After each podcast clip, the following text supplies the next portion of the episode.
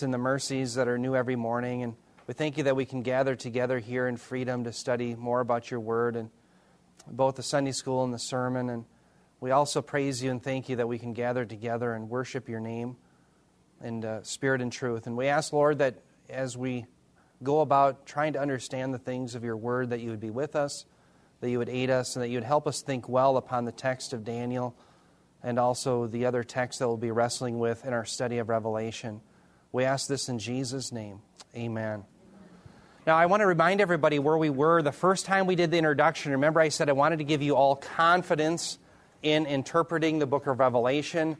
And in giving you confidence, what we want to do is eliminate the other interpretations that stem from the Maccabean view that the book of Daniel was somehow all fulfilled around one sixty-four A D, and also preterism, that the events of the book of Revelation were fulfilled by seventy A D. We want to show you that that's not true, and that the futurist interpretation of the book of Revelation is a necessary conclusion from the Old Testament. And so we left off in Daniel, three chapters you always want to remember that talk about this glorious kingdom that the book of Revelation is about: Daniel two, Daniel chapter seven, and Daniel chapter nine. So we cut the Gordian knot uh, of Daniel two and seven. We went right to Daniel nine. I, maybe I should say we didn't cut the Gordian knot, but we cut out the middleman. That's probably a better phrase. So we went right to Daniel nine. And remember where we left off? We left off with the prophecy of seventy weeks. And we said that the first four hundred eighty-three years were fulfilled at Jesus' first advent. So remember, in Daniel nine twenty-five, he lays out that there's going to be sixty-nine weeks of years until Messiah. But the beginning of the prophecy, he said, was from the decree to rebuild Jerusalem. That decree was given by Nehemiah, or not by Nehemiah, by Artaxerxes, as recorded in Nehemiah chapter two. And what we said was that was the best date for the decree because it fit all of the biblical data. That was March fifth, four forty-four B C. Well, if you do the arithmetic, you have one hundred seventy-three thousand eight hundred eighty days from the time that decree was given till Jesus Christ comes into Jerusalem on the very day prophesied by Daniel. So that was the sixty-nine weeks of year. Now, what we have to deal with is the last seven years or Daniel's seventieth week, and that's what we pick it up here in Daniel nine twenty-six through twenty-seven. So that's where I want to continue. I'm going to jump right in here. Let me read what Daniel says. He says, "Then after the sixty-two weeks, the Messiah will be cut off and have nothing, and the people of the prince who is to come will destroy the city and the sanctuary, and its end will come with a flood. Even to the end, there will be war. Desolations are determined." Now, I want to start there. I just want to hold it, and we won't go on until we examine this a little bit further. The first thing I want to point out is, notice he says, then after the sixty-two weeks. Remember, the sixty-two is also involved with the seven weeks. In other words, there were seven weeks plus the sixty-two weeks, so we're really at the sixty-ninth week. Let me just remind you where that came from. Remember, until the Messiah came, there were seven weeks and the sixty-two weeks. Does everybody remember that? That's where we left off last time. So we're really at the sixty-ninth week, even though Daniel is saying it's after sixty-two weeks because implied the seven weeks are already behind us.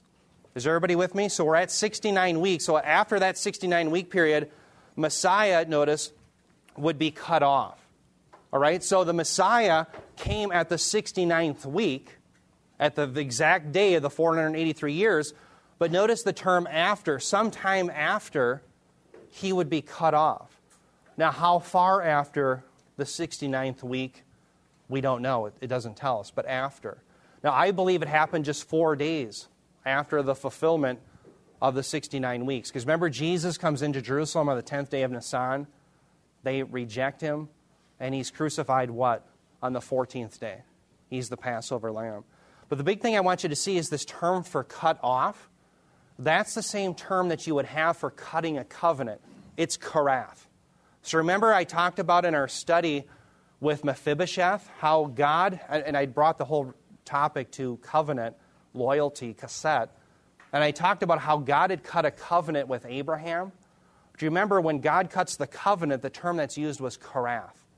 Okay, karath. So you cut a covenant. So what's interesting here is Messiah will be cut off, and certainly it's this implication he's going to die, But it's very interesting that the Hebrew uses the same term for the covenant, the cutting of the covenant. So I want you to think of Genesis fifteen. God alone cuts the covenant with Abraham. He alone walks the blood path, does he not? So who alone in the new covenant walks the blood path? Jesus. Matthew twenty-six, Jesus says, this is the cup of the new covenant, which is in what? In my blood. Okay, so I want all of you to turn your Bibles. I'm doing a little bit of an excursion, but it's one I want you to see. Turn your Bibles, if you will, to Colossians chapter two. I want to explore this cutting, and I want to relate this cutting of Christ and his death to the imagery of circumcision. Again, this is kind of a little bit of an aside from our eschatology, but I think it's an important concept to think about. Colossians chapter two, begin in verse eleven. I'm in Colossians chapter two, verse eleven. Paul writes this, he says, in him, he's of course talking about in Christ, also you were circumcised with a circumcision made without hands. Now let me stop there. What's interesting is in the Bible, anytime something is done by the hands of men, it's typically an evil act. Notice this is a circumcision that is without hands. As early as the book of Deuteronomy, God had promised that one of the things the Spirit would do would cut our hearts. He would give us a new heart. And so the circumcision that's being referred to here is without hands. In other words, it's not physical, but it's a spiritual one in which people are enabled to understand the things of God. It's really synonymous with what we would call regeneration. All right? So the key phrase there is without hands, but notice he goes on by saying it was putting off the body of the flesh by the circumcision of Christ. Now the phrase circumcision of Christ is a curious one because it could be taken either as a subjective genitive or an objective genitive. A subjective genitive would be it's a circumcision that Christ performs. Okay, so in other words, he could be the one who is the agent who circumcises our heart. Oops, I'm covering my mic. Because he is responsible for us. In other words, he's in charge of circumcising us. He sends the Spirit. The Spirit, therefore, regenerates us. But that's not the best interpretation. The reference to the circumcision of Christ, I think, should be taken as an objective genitive. And it's a reference to the cutting off of the Messiah that we're reading about here in Daniel nine. That Jesus Christ was cut off from the land of the living. Now, let me give you some, just a quick proof that I think that's exactly what Paul is saying here. Notice he goes on to say, talking about the circumcision of Christ, he says, having been buried with him in baptism, in which you were raised with him through faith in the powerful working of God, who raised him from the dead. So what's interesting is if the cutting off of Christ is his death, notice you also have his burial, and you have his resurrection. So you have the death, burial, and resurrection of Christ. And what baptism does is it is identifying with all those things. Why? Because we're with him. That's what baptism is about. And that's why we remember, as Bob has been pointing us to, we remember who we are in Christ, what Christ has done by being baptized once. Right? So here's the point. Just as in First Corinthians fifteen, you have Paul lay out the core of the gospel, which is the death, burial, resurrection of Christ. First Corinthians fifteen, verses three through four. We have the same formula here. Death, burial, resurrection of Christ in Colossians chapter two. Okay, so the cutting off or the circumcision of Christ was where he was cut off from the land of the living. Now, the significance of that, of course, is, again, just as God alone walked the blood of the covenant, the blood path and the covenant in Genesis fifteen, Jesus alone does the same thing. So think about circumcision then. Circumcision in Genesis seventeen came after the covenant was already given, right? So it was merely a sign of what God would do, of the salvation that we have. It wasn't the salvation itself. In the same way, baptism is merely a sign. Now, one of the things I want you to think about in that Colossians two passage is that it's been distorted by some reformers as claiming that circumcision, or I should say baptism, is now the new circumcision. And they use that as a proof text, the text that I just read to you.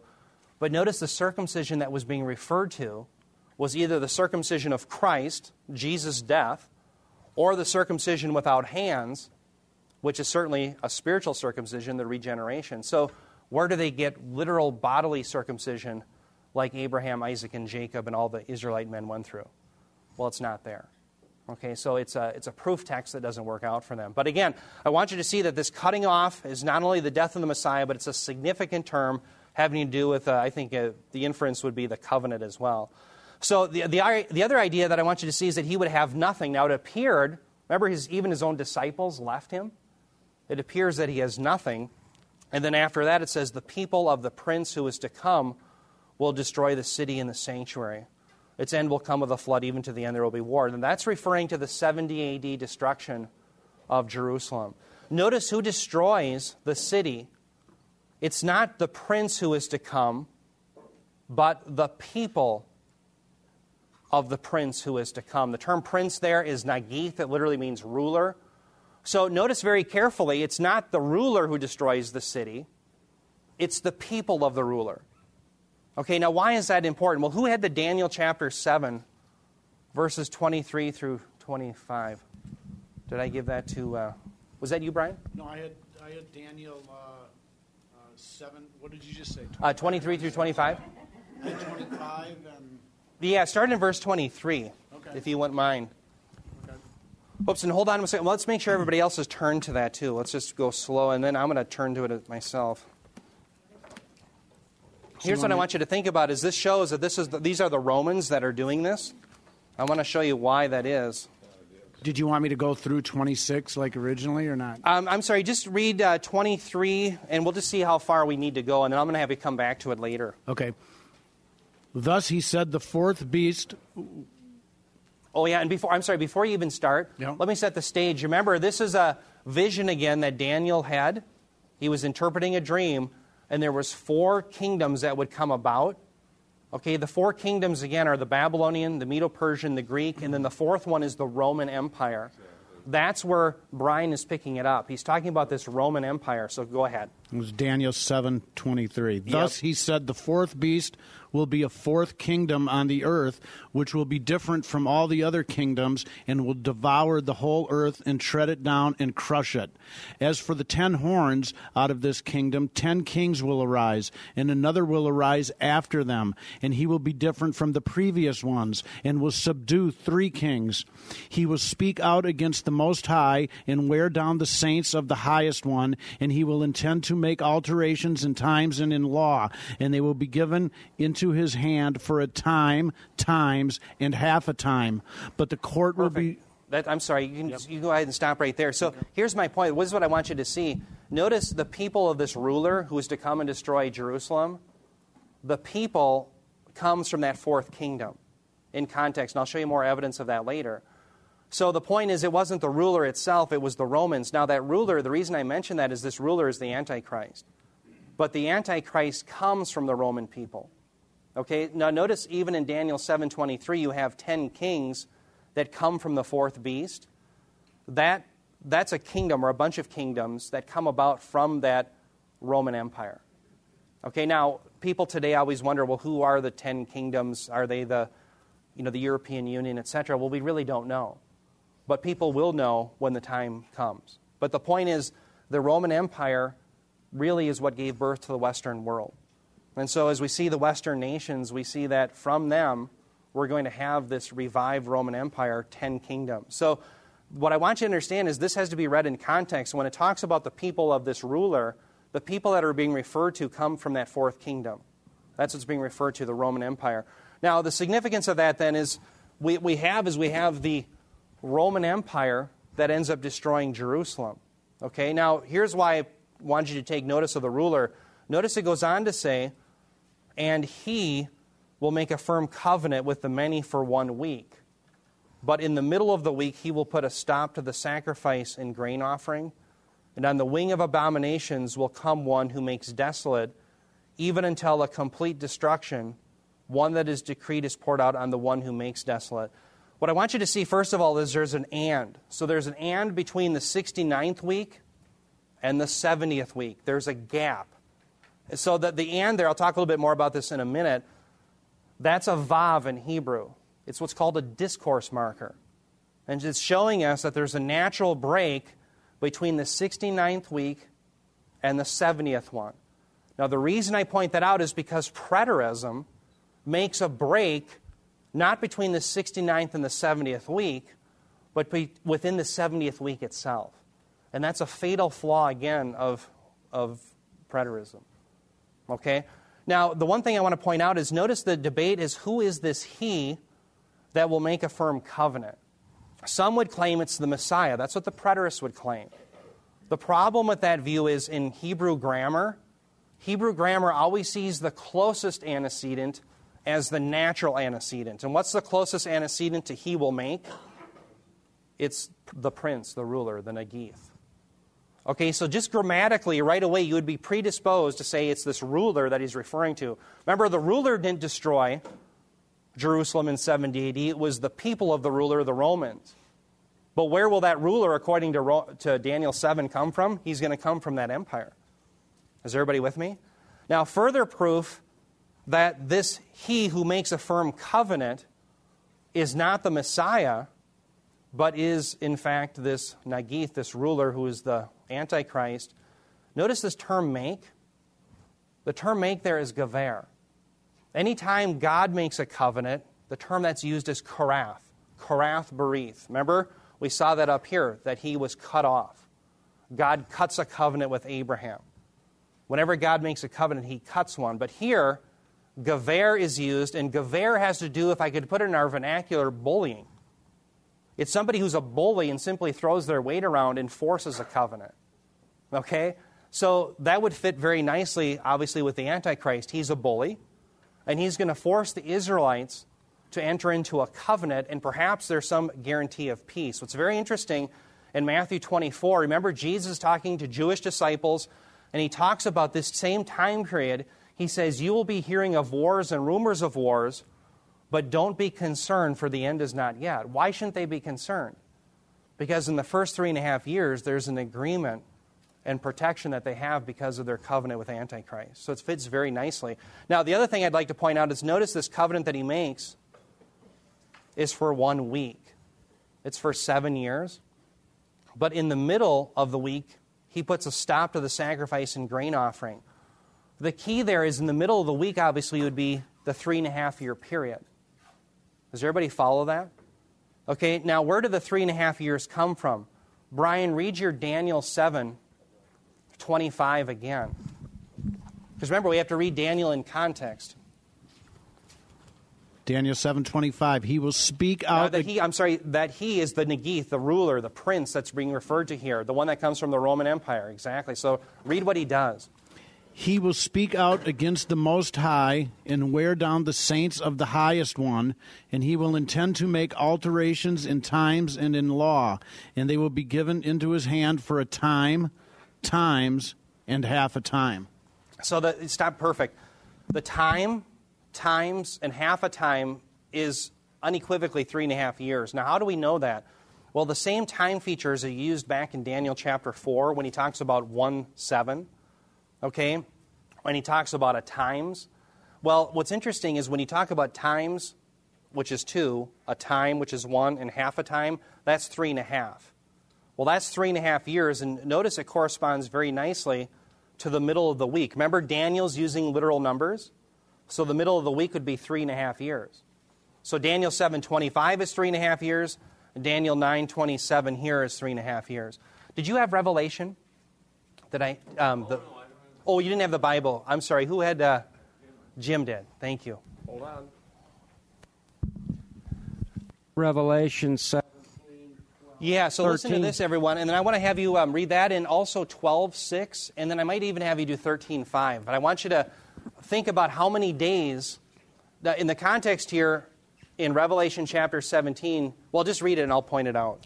It'll be fairly obvious. The ten... The ten horn, this is Revelation seventeen, verses twelve and thirteen. The ten horns you saw are ten kings who have not yet received a kingdom, but who for one hour will receive authority as kings along with the beast. They have one purpose and will give their power and authority to the beast. Okay, stop right there, Jim. Did everybody hear that this, this entity that's going to have this power given to them and the beast had ten horns? Well, that's exactly what Brian was reading about in Daniel seven. Remember, the Roman Empire had how many horns come from it? ten horns. Those are the ten kings, right? Now keep reading then. That's why I want to establish that this is the same unit being referred to. Now Re- talk about, um, read, what is it, the Re- Revelation twelve six. twelve six. The woman fled into the desert to a place prepared for her by God where she might be taken care of for one thousand two hundred sixty days. So the one thousand two hundred sixty days, three and a half years, and the hour exactly. are the same thing. Exactly. Does everybody follow that? So here in Revelation chapter twelve, what he just read, you have Israel fleeing from the persecution of the Antichrist. Well, it says they're going to be protected and nourished from the Antichrist. This is the remnant. For one thousand two hundred sixty days, that's exactly three and a half years, using thirty-day months. All right? So that fits in very nicely with Daniel seven twenty-five, that they're worn down by this Antichrist for three and a half years. And this Antichrist then also puts an end of this in what? The middle of the week, which is the three and a half year point. You see all the conversion of all these these passages that teach the same thing. Also Revelation thirteen five. The beast was given a mouth to utter proud words and blasphemies and to exercise his authority for forty-two months. Does everybody see the forty-two months there? Revelation thirteen five. So who speaks these words for three and a half years? The beast. The same thing that Daniel seven twenty-five says. The same thing that Daniel nine twenty-seven says. So again, here's what I want you to think about with regarding preterism. Preterism would have you believe, first of all, that Christ made a covenant for seven years. With who? Exactly. With who and why was it only seven years? Didn't Christ, when he made a covenant with us, when he says, this is the cup of the new covenant, which is in my blood, is that not the eternal covenant? And certainly it is. So we have a very big theological problem. Now, how did they get around that? Well, they either spiritualized the numbers, but remember, we already laid out Daniel's using real numbers. He used real numbers from Jeremiah twenty-five. Okay, they're also breaking a grammatical principle, that is the closest antecedent is the natural one, which would be the prince, not the Messiah. Plus, they're not reading in context that in Daniel seven twenty-five, it was this ruler from the fourth kingdom, the beast in Revelation thirteen five, that puts an end at least of a portion of the covenant. He stops the sacrifice and the grain offering in the middle of the seven years, the three and a half year period. So clearly in context, I think they have real issues. Yeah, Bob. Yes, I get Modern Reformation magazine. Yeah. And there was uh, an article in here by Michael Horton on Holy War, and he rightly rebukes all forms of postmillennialism. Oh, good, good. Okay. And I would agree with him mostly, other than he said, well, there's some point for Israel because of Romans nine through eleven. But what's lacking in, a, this is the amillennial position, yeah.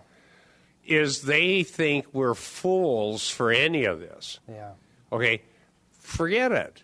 It's all allegorized or not important, or they would car- characterize us as being wild-eyed speculators that go to prophecy conferences. Now, he doesn't say that, but that's what it boils down to. And I once right. debated publicly yeah. someone who held to the amillennial position. But, okay, in my opinion, that's nice. If you were an amillennialist, all these problems are solved. Just don't bother with them. Sure. Okay? And here's the fly in that ointment. Yeah. You have to then presume that the hermeneutic that we've used for everything, in other words, establish uh, we have sola scriptura, yes. that we have the solas, faith alone, Christ alone, grace alone, glory of God alone, all of these things yeah. that were used to establish, rightly so, justification by faith. Yeah. When we come to certain scriptures, we throw that all out the window and go exactly. to some other hermeneutic. Right. Now, when I debated an amillennialist, and he was a wonderful guy. I, yeah. You know, he ended up inviting me to preach at his church. The problem with that is that there's no evidence in Scripture that there's two hermeneutics, one for everything else and another one for prophecy. Exactly. That's right. And we also have to swallow the camel Yeah. of the first Advent. Details were fulfilled, and Scripture claimed that they were. Yeah, literally. Yes. Where Messiah was born, yep. and very minute details from the Old Testament were fulfilled in the New, right. And it says that, and they would agree. Yeah. But then when it comes to the end of the age, that all goes away. It doesn't mean anything. You can spiritualize Great. those types. It's very easy. Right. You just, poof, slide a hand, it all goes away. That's right. I don't think I have the right to do that. I would feel that I was engaged in theological malpractice. That's right. Because there's nothing in the Gospels to indicate to us that all the details of the New Covenant fulfilled in the first Advent suddenly are not important in the second, any right. of the details of prophecy. And no one would believe that if you just read it. Exactly. Okay, and so don't get turned off by these goofballs that are talking about the Nephilim, our spacecraft. Right. Okay, I admit there's a lot of screwy stuff. I don't believe any of that. Right. I don't speak at those kind of conferences, and if I do, I preach the gospel. Yeah. But we still need to do what Eric's doing here and take this seriously, yeah. in context, for what it says and what it means. Thanks, Bob. You know, uh, when you think about preterism and postmillennialism, amillennialism, that end up spiritualizing the text, realize that that's systematic theology, but it's not biblical theology. And what Bob is saying is, look, we have to have exegesis that supports our theological system. Now, I just mentioned that we have the natural antecedent here to he is the prince. That's a grammatical argument. That's not a bias. It's simply grammar. Now, is grammar biased? Well, no. It's a truth teller.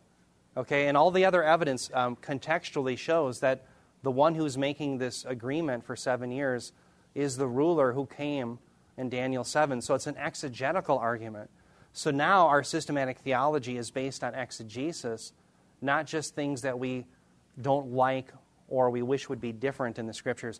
Let me just address one of the issues that Bob had raised. When it comes to Reformed theology, one of the things that they are very leery of and they don't like, and this is, sits in their craw, is that they don't like to see a rebuilt temple that we see in Ezekiel forty through forty-eight. And the reason they don't like it, and I like their heart, they say, look, Jesus pay, you know, has paid the sacrifice once and for all. What in the world would we have a new temple built and a new sacrificial system put in place?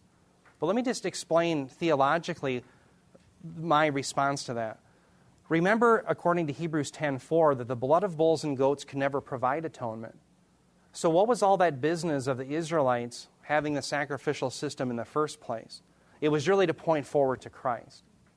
They were never efficacious in and of themselves, so much so that in Isaiah chapter one, when the Israelites were giving sacrifices in a rote and vain way, God, and again I paraphrase, he says, stick it in your ear, I don't want those sacrifices. He doesn't want them, because they were never efficacious anyway. They pointed forward to the Messiah, the substance that the shadow pointed to. So now let's go to a new reestablished temple. And let's just hypothetically say that it really is established, there really is a sacrificial system again, and just as the first sacrificial system was never efficacious but merely pointed forward to Christ, what if the second sacrificial system merely commemorated and looked back to Christ? Still, they're not efficacious, they never were. So whether you're looking forward to the day of the cross or you're commemorating the cross, the sacrificial system was always not efficacious in and of itself. It always pointed to Christ, yeah. Yeah, which brings up another point that I would make. Yeah. And, I, and I'm agreeing with Horton other than yeah. he handily ignores a third of the Bible and doesn't worry about it too much. Right. But at least he's rebuking the postmillennialists. Yeah. And he claims that there's no nation on earth right now with a covenant with God. I would agree. Yeah, amen. Deuteronomy Israel's thirty-two. In rebellion against God. Exactly. And so they're one of, right now they're under the stoichia. Yep. Just like they were when Stephen preached. Yes. But um, just remember this. If we're correct, let, okay, the amillennials say there'll never be a millennium. Yeah. Okay.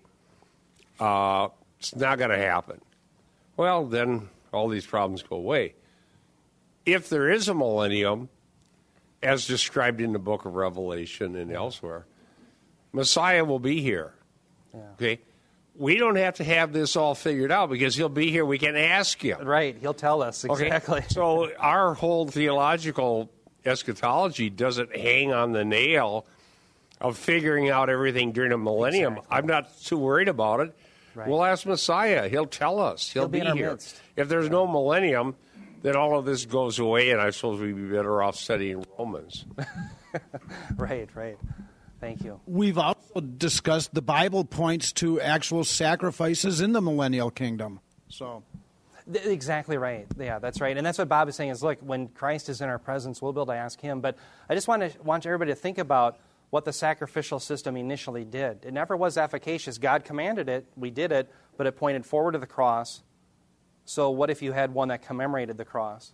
Neither of them are efficacious. Neither of them are for salvation. So I just want you to think about that, that that's an answer that I think to me has always been pleasing. It was actually given by a Reformed theologian when I was at Bethel, and I thought that was very astute. He was a premillennialist, but he was actually very Reformed as well. Yeah, Mike. I keep getting confused about the distinction, if there is one, between amillennialists and preterists. Are they one and the same? Yeah, we're dealing with slightly a different issue because preterism is seeing...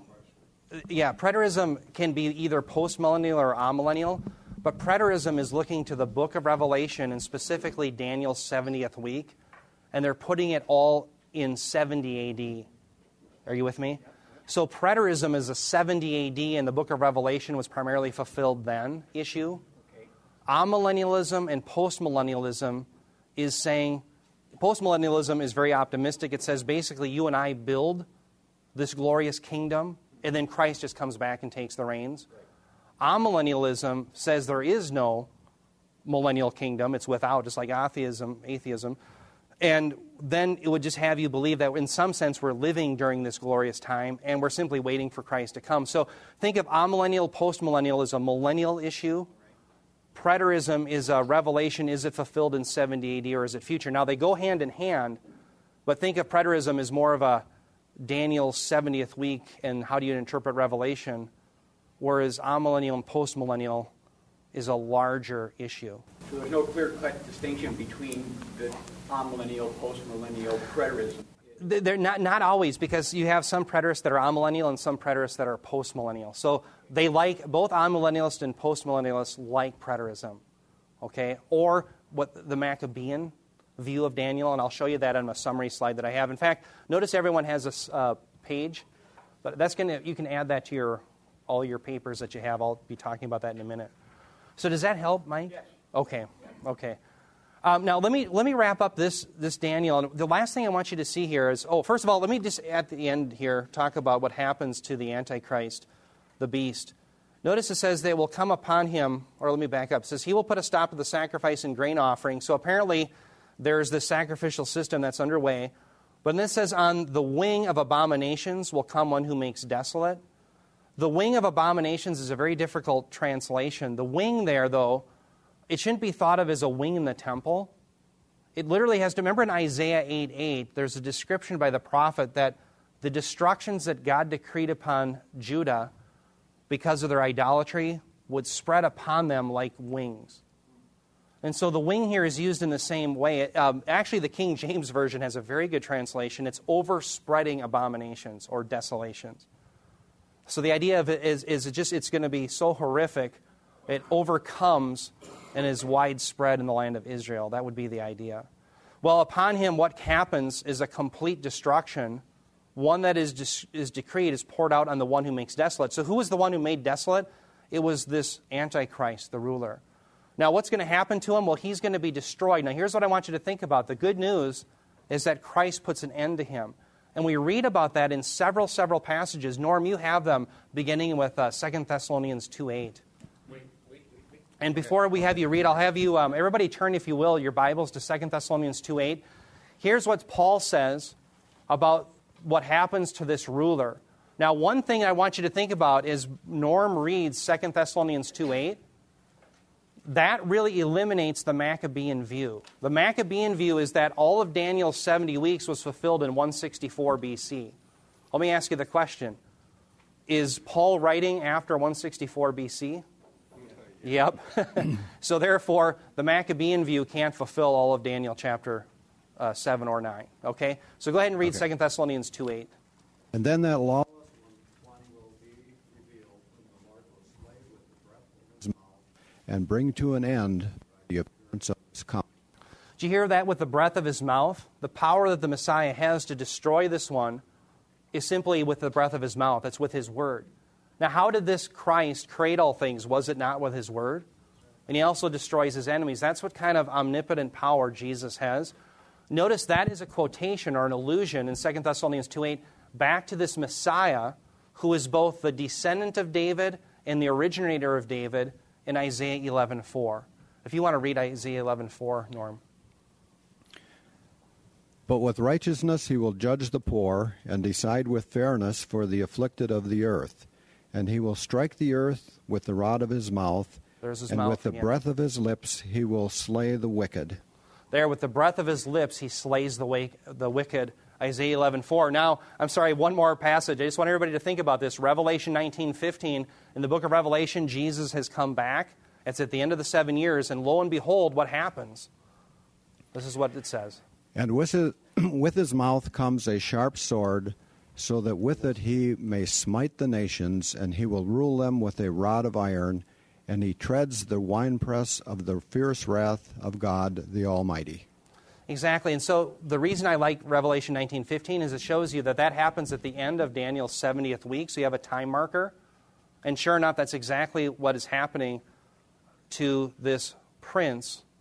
He is made desolate by Christ. Second Thessalonians two eight, Isaiah eleven four, Revelation nineteen fifteen. Now, one other item before I move off of here is notice there's a break between the sixty-ninth week and the seventieth week. How do we know that? Remember the sixty-two built upon that was seven already, so we were at sixty-nine weeks. Does everybody remember that? And then you had this discourse marker of Vav in Hebrew, and. And then you came to the one week. So there's a natural break in the text between the sixty-ninth and the seventieth week. In fact, I'm not the only one who sees this. This is a scholar named Miller, his last name, from the New American Commentary. He says, quote, the text also indicates that the seventieth seven would not follow the sixty-ninth immediately. For example, Christ's crucifixion, the anointed one cut off in verse twenty-six, and the subsequent destruction of Jerusalem in A D seventy, again, verse twenty-six, would occur after the sixty-ninth seven, but not during the seventieth seven, revealing a gap between these sevens. Now, why do I belabor that point? Because preterism has the gap not between the sixty-ninth and the seventieth week, but within the seventieth week itself. And it's a fatal flaw. It doesn't correspond to the discourse marker that we have in Daniel nine. And that's exactly what Miller is picking up here out in the New American Commentary. So here's what I want you to do is look at your little handout that I gave you. It has three different views. The, the first two views are the views that I want to show you aren't true or possible given what we've just studied. And then I'm going to show you the view that I think we should hold to here with a futurist interpretation. Let's begin with the Maccabean view.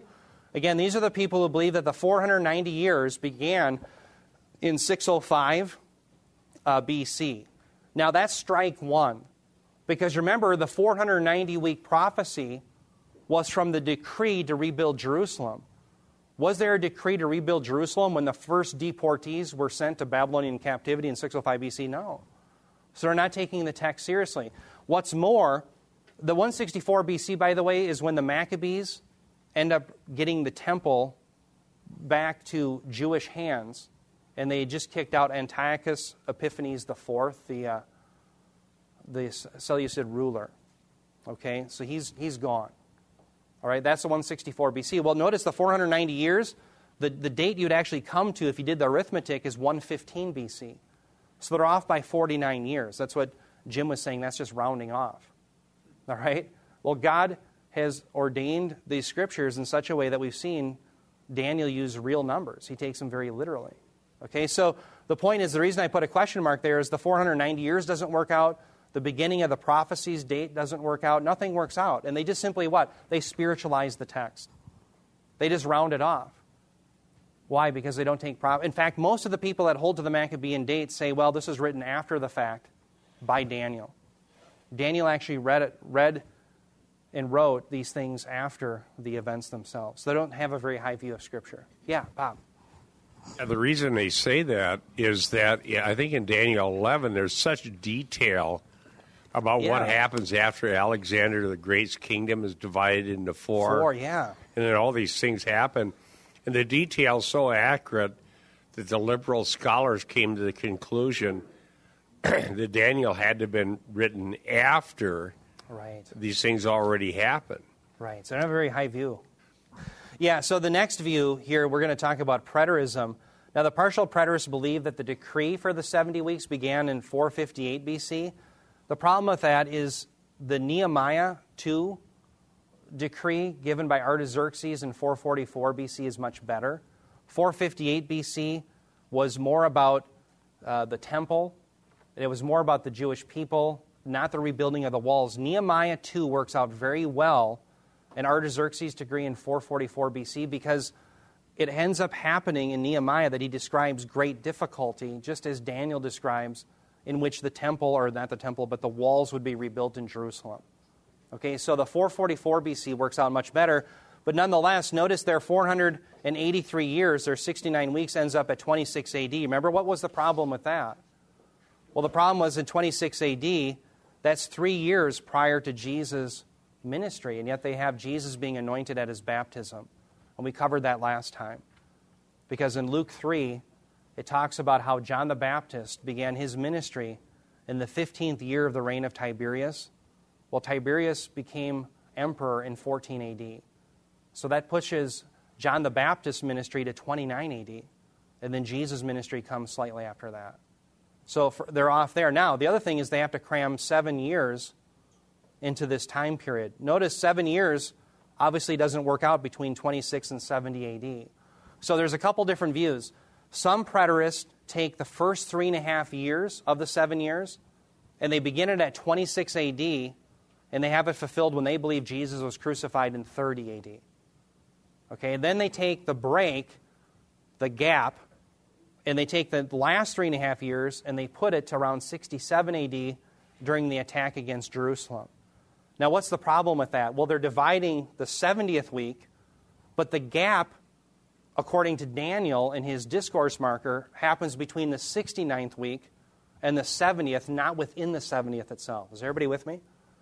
Okay, now I don't want to get into all the different preterist views because there's many different ways. Some of them begin at twenty-six years, and then they have seven years where Jesus is crucified in thirty-three A D, and they get the right crucifixion date, but then Jesus has a seven-year ministry, when really he only had a three-year ministry. So no matter which way you slice it, the preterist, it just doesn't work out. So here's the view that I think that we should hold with Daniel chapter nine. First of all, the decree was given in four forty-four B C, March fifth. The four hundred eighty-three years is one hundred seventy-three thousand eight hundred eighty days. Now remember, they're using thirty-day months, and we know that because Jim had just read a passage, wasn't it, from Revelation chapter twelve, verse six. When I talked about that three and a half year period, remember it was one thousand two hundred sixty days. So that's predicated on thirty-day months. So the point is the thirty-day month is incorporated in Daniel and in Revelation itself. So what we want to do is use the dating method that the biblical authors use. Now, some people object and they say, well, that's not very, very accurate. Here you have the biblical authors using three hundred sixty day month or years. And where are they going to make up for all these differences, et cetera? Well, Jim pointed out to me, I thought very astutely after our meeting last week, he said, you know, every single dating system, whether it's the Julian calendar or the Gregorian calendar, you end up having to manipulate. At some point, you have to have a leap year. You have to manipulate the calendar to make the days work out. So really, what's the difference in how far you have to manipulate the calendar? The point is, in Genesis, when it comes to the flood, it's thirty-day months. Daniel, it's thirty-day months. The book of Revelation is thirty-day months. Either we're going to be people who use what the biblical authors use, or we're going to have some grounds outside of the biblical text that we object to. What I'm saying is we have to be people of the text to say, no, the Bible uses thirty-day months in its prophetic years. We're going to use the same thing. And when you have that then, what's so amazing is the, the mathematics works out so that when Jesus comes back, it's right in thirty-three A D, or I'm sorry, he comes the first time, four hundred eighty-three years after this prophecy, he comes in on the very day prophesied by Daniel, the tenth day of Nisan, thirty-three A D. Well, that ushers in what I would call, for lack of better, the, the church age. And so what we're waiting for now is this imminent breaking forth of what? What was revealed in the gap, the seventieth week, the last seven years. And so what I'm claiming is that the book of Revelation is about this future seven-year period. Now, if you hold to the Maccabean view, it's all done. Revelation is all about the events that happened in the past. But what we're claiming here is that no, the seven years is still future. The book of Revelation is primarily about that.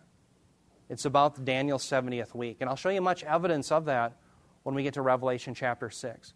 Revelation chapter six is the beginning of Daniel's seventieth week. And evidence of that is, remember in Matthew twenty-four fifteen, Jesus talks about what? The abomination that causes desolation. The only passage that Jesus is directly referencing in his Olivet Discourse is Daniel chapter nine. Daniel chapter nine, the abomination that causes desolation. So when does that happen? Well, we've laid out it happens in the future. Okay, and so that's exactly what we should expect. This is something that's coming upon the world in the future. Now, are there any questions at this point? I want to move off of this. I'll give you some implications and we'll move off. But does anybody have any questions or thoughts or concerns or ideas? Okay, so what we've proven now is that the nat- the natural understanding of Revelation, or the book of Daniel, shows that Revelation is still future. Let me draw some implications.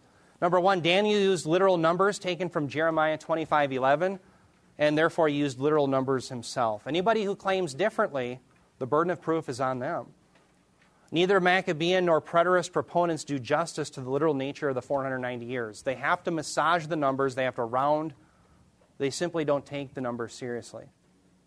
Okay, number three, one, only one out of six promises made in Daniel nine twenty-four has been literally fulfilled, necessitating future fulfillment. Remember those six promises? The only one that was fulfilled was the atonement, the everlasting righteousness, the putting the end of the transgression and sin, and the sealing up of prophecy and vision. All those things still remain.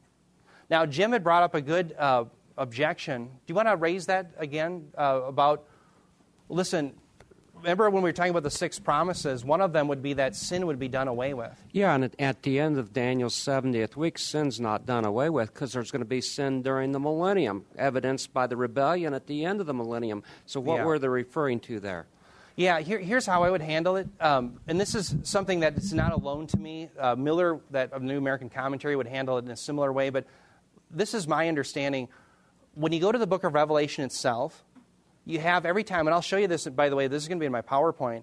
Anytime you come to a seven, remember you have the seven seals, seven trumpets, and then you have seven bowls. Anytime you come to a seven, it opens up to the next one. In other words, you have the seventh seal opens up to the seven trumpets. The seventh trumpets opens up to the seven bowls. But when you come to the seven bowl judgments, what do they open up to? Well, they never stop, in a sense. In other words, it opens up to the millennial kingdom and then on into the eternal states. Okay, so think about this. And remember the day of the Lord? We talked about both the broad day and the narrow day. We've talked about that quite often. Well, remember in, in uh, Second Peter chapter three, Peter talks about the day of the Lord incorporating the dissolving of the earth and the universe. Well, when does that happen? It certainly happens after the millennial kingdom. Yet that's part of the day of the Lord. And so what's interesting is in the biblical conception, once the Messianic king, kingdom begins at the end of the Daniel seventieth week, it considers everything from that point on as a point where the Messiah reigns. And so it kind of blends then the millennial kingdom at certain points into the eternal states, just as Peter did in Second Peter chapter three. So in other words, when you're in the millennial kingdom, yes, there's technically sin, but it's controlled. It's given retribution right away by God. In fact, remember in Zechariah fourteen, if people won't come and bring homage to God, he doesn't send rain upon their land. Even when the rebellion happens in Revelation twenty, he calls fire down upon them. And then once you get into the eternal states, then you have no sin at all. Okay, so the point is, at the end of the four hundred ninety years, you're going to have this messianic age that brings in no sin. Now, I know its inception begins in the millennial kingdom where technically there are people who rebel, but it's dealt with, it's controlled, and then it's eradicated. And it's all seen within that messianic kingdom, so the messianic age. So I hope that helps. It's kind of a telescoping effect where the four hundred ninety weeks, yes, it terminates at a certain point literally, and it brings in the messianic age. But the messianic age looks forward to the day when there is no sin. So I think that's how we should understand it. Does that, does that help? Yeah, and the other thing I was thinking is maybe it refers also to the national sin of Israel and rejecting Christ. Yeah, you know, I thought about that as well. In other words, is it just specifically their sin? Because that would be done away with. The problem with that is kata generally has to do with universal sin, um, sin that's just an epidemic to all of us. I think that's probably in Paul's mind, even in Romans three, when he says for all of sin. So um, otherwise, that would be a, a good view. I think that would naturally fit better with the, the transgression rather than kata, the sin, or, or sins in general. Yeah. Okay, so anyway, I wanted to handle that. Is everybody okay with that so far? All right, let me move on to a couple other implications. Christ never made a covenant for just seven years. Did he ever do that? No, he has an eternal covenant. So, of course, that was the Antichrist who made that. There is textual and historical evidence for a gap between the sixty-ninth and seventieth week, not within the seventieth week, as preterists would have. Therefore, we can conclude that the last seven years are still future. And that's what this introduction is all about, to say, no, we have to have a futurist understanding and interpretation of the book of Revelation. Yeah. Whoops, we're going to get it on tape. Make my life harder later if I don't do that. If the Jewish nation, nation had accepted Jesus as Messiah when he came to Jerusalem, would you have gone straight into the seventieth week possibly?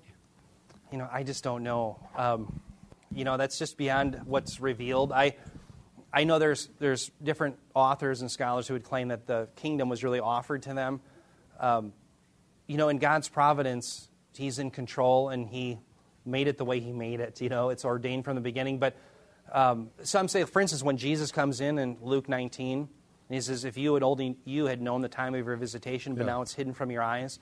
Some see that as a genuine offer that's then refuted and bungled. My problem with that is God's sovereignty, because I uphold the doctrine of election, God's sovereignty. So as I would say, no, this is always part of God's plan that the Jews would be, for a time period, shelved so that the Gentiles would be brought in. Yeah. Yes, and also um, that idea that some dispensationalists teach, which I don't think is valid. Yeah. Uh, well, if they would have accepted it, then all of these things would have happened. Well, Isaiah fifty-three predicts the rejection of Messiah. Exactly. Is God right, wasting ink by saying something's going to happen, but then man determines whether it does or it doesn't happen? Great point. Exactly. Okay. Yep. Thank you. Um, anybody else on that, or anything else? What I want to do is I want to start moving on into approaches to interpretation, and I'll just get as far as I can get. I know we only have a few minutes left, but let me just talk about proper hermeneutics. The book of Revelation is often distorted because people like to change the hermeneutic rules of interpretation. And that's what Bob was really pointing out earlier. When it comes to the Gospels, when it comes to the epistles, people generally agree, that is, people who hold a high view of Scripture, as to what the rules are in interpreting Scripture. You take it according to the author's intent. And that's, by the way, called the literal grammatical approach to interpretation. A literal understanding of Scripture doesn't take a metaphor and read the metaphor literally. It takes the metaphor as a metaphor because that's what the author intended. That's a literal understanding of Scripture, the way the author intended it. But when it comes to the book of Revelation, what you have are texts that can be taken literally that end up being spiritualized. And what I want to show you is why people do that, and I want to give you some ammunition to refute that, both for yourself and for others that you may be ministering to. So I want to begin by talking about the different approaches. The historical approach to the book of Revelation sees, and you'll see this, by the way, in your handout. It's in one of the sheets that you have where it shows the different views.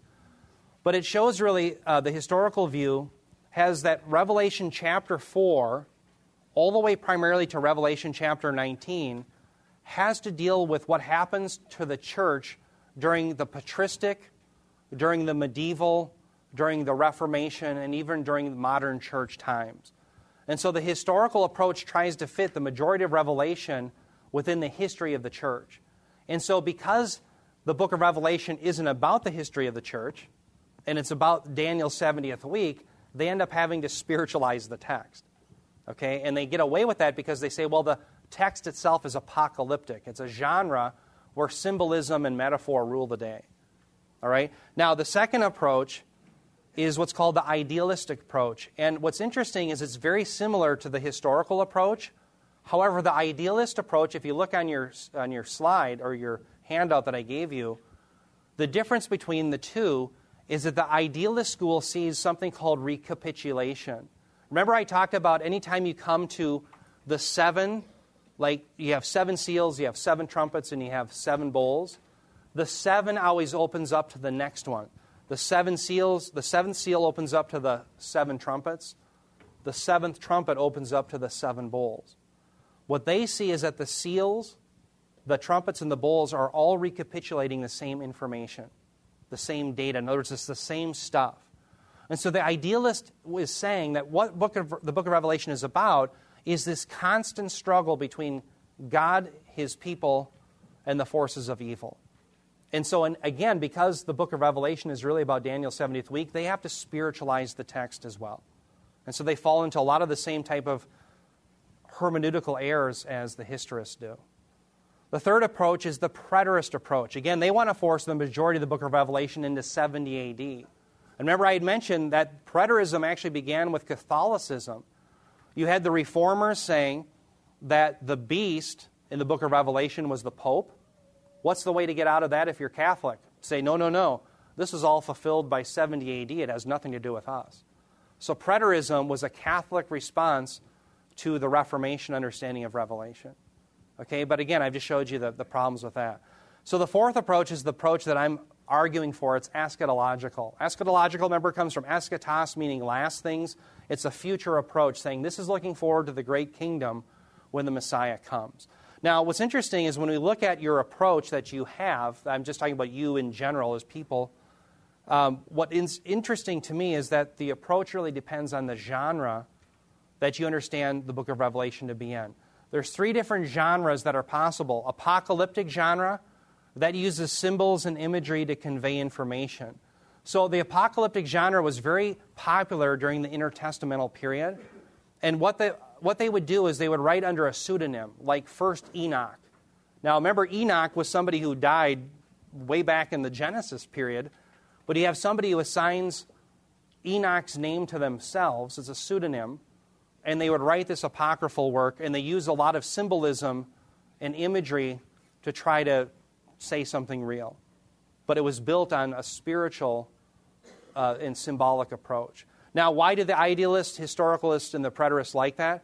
Because they want to spiritualize the text. Now, to be fair, the book of Revelation itself comes from the term ap- apocalypsis. It is the apocalypse of Jesus Christ. But it doesn't necessarily mean that it is, in fact, typically and mainly an ap- apocalyptic genre. Okay? In fact, I would say that it's really not an apocalyptic genre at all. The next genre is an epistolatory. This is where you have a letter written for a purpose. When you read the epistles, the key to hermeneutics when you're reading the epistles, like whether they're Paul's or the general New Testament epistles, is that you're reading other people's mail. In other words, it was written by the biblical author for an intended purpose. And so your job is to remember what the purpose was, what the occasion was, because that all weighs in in influencing how you interpret the passage. Okay? Well, there is an epistolatory nature to the book of Revelation. After all, John writes this to the seven churches, and the seven churches had different problems. So there certainly is uh, an epistle-type nature to the genre of Revelation, but the primary genre, I think, is prophetic. Now, prophetic uh, language and prophetic writing, remember, has to do with two elements, forthtelling and foretelling. Forthtelling is a prophecy where you say, you're sinning against God, stop doing that, repent, and return to covenant faithfulness, however that may look. Okay, that's forthtelling. Foretelling is saying, thus saith the Lord, this is going to happen in the future. And so prophetic literature contains both, and that's primarily what Revelation is. Why is the futurist approach the best? And I'll leave it off with this. The book of Revelation is primarily a prophetic book. Why? Because the book of Revelation says so. Revelation one three, John writes, "Blessed is he who reads, and those who hear the words of this prophecy, and heed the things which are written in it, for the time is near," literally at hand or imminent. And so we see that it's called a prophecy in chapter twenty-two, verse seven, chapter twenty-two, verse ten, verse eighteen, and also verse nineteen. It is regarded by John himself, the biblically, the biblical author, the one who is inspired, it's regarded as a prophecy. Okay? Now, we're out of time, and so what we're going to do next time is we're going to start getting into rules of interpretation. Now, I'm going to give you some, I think, helps that you can actually write down, and they're very simple steps that you can use when you're interpreting the book of Revelation. And when you come to see, see something that seems a symbol or a sign, I'll show you that there are certain tip-offs. And then if you don't see those tip-offs, your default position is to take it literally. Okay, so we'll be working through that, and my, my prayer is that it'll all make, make us all better students of the Word when we get done. So with that, let me just close in prayer. Heavenly Father, I thank you so much for our day together that we could look into your Word. I thank you so much for the blessed book of Revelation that we really do, through its study, learn about the great hope that we have. And I pray, Heavenly Father, for the stamina of my brothers and sisters here, that they would all run the race well, that we would all keep our eyes looking up towards you. I pray for Bob and the sermon today and our worship. I pray that the worship would be uh, for you uh, before an audience of only one, and that the Word would weigh heavily upon us, that we would all understand the things that Bob has to say to us through the Word, so that we, we may be better conformed to the image of your Son. We ask these things in Jesus' name. Amen.